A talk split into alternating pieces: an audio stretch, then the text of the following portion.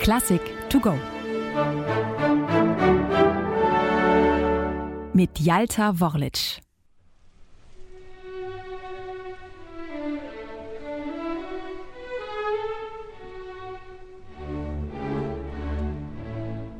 Es ist ein Anfang wie aus einem musikalischen Märchenbuch.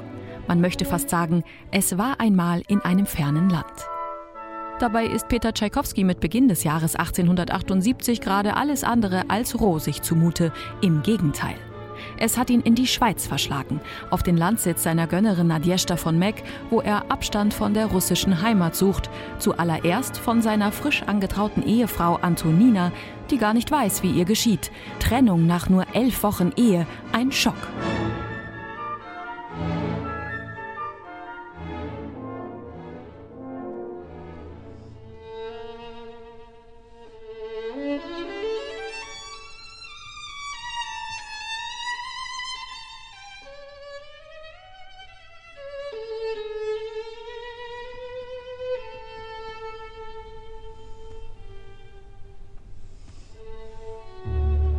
Hier in dem kleinen Kurort Clarens am Genfer See findet Tschaikowski zu seinem seelischen Gleichgewicht und damit zu seiner Musik zurück. Zu verdanken hat er dies auch dem Geiger Josef Kotek, ein Schüler und enger Vertrauter Tschaikowskis, der ihm in die Schweiz hinterhergereist ist und der die Stimmung des Komponisten nicht nur aufhält, sondern merklich beflügelt, wie aus Briefen an Nadjeshta von Meck hervorgeht. Seit dem Morgen war ich von diesem unerklärlichen Feuer der Inspiration erfasst, schreibt Tschaikowski. In diesem Gemütszustand verliert das Schaffen gänzlich das Gepräge der Arbeit. Es ist andauernde Seligkeit. In nur elf Tagen skizziert Tschaikowski das gesamte Violinkonzert. Keine zwei Wochen später ist auch die Instrumentierung für Orchester fertig. Dabei verzichtet Tschaikowski bewusst auf den Einsatz von Posaunen, die dem Konzert eine dunklere Färbung geben würden. Stattdessen schreibt er in einem warm weichen, geradezu schwärmerisch beschwingten Tonfall.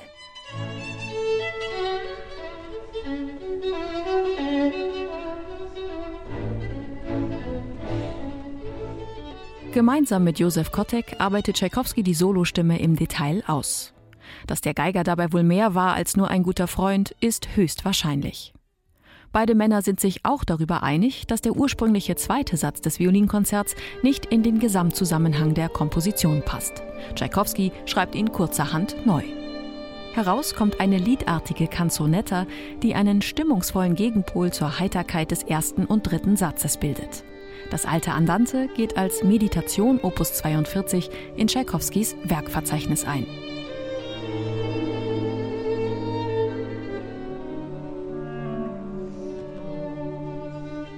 Dieser zweite Satz mit seiner weichen slawischen Schwermut, hier gespielt von der Geigerin Janine Jansen, war der einzige, der auch den einflussreichen Musikkritiker Eduard Hanslick überzeugen konnte. Ansonsten wetterte der Kritikerpapst in übelsten Tönen über das Violinkonzert, mutmaßte öffentlich, ob es nicht auch, Zitat, Musikstücke geben könnte, die man stinken hört. Zu diesem Urteil fühlte er sich insbesondere durch den dritten Satz verleitet.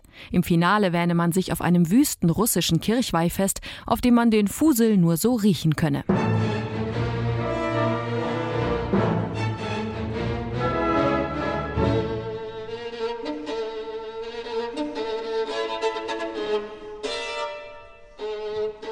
Was auch immer Hanslick zu diesem diffamierenden Urteil bewegt haben mag, bleibt nicht nachvollziehbar.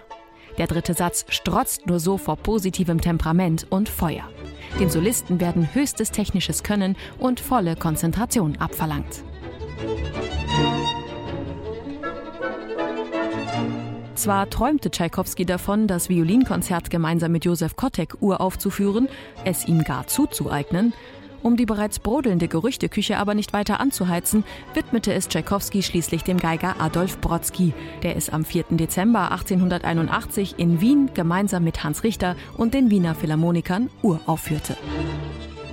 Entgegen der Beurteilung von Eduard Hanslick trat das Violinkonzert seinen Siegeszug durch die Konzerthäuser an und zählt heute zu den beliebtesten überhaupt.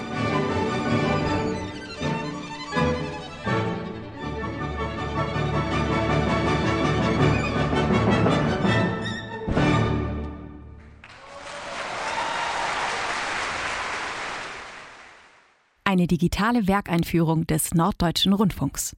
Weitere Folgen finden Sie unter ndr.de-classic to go.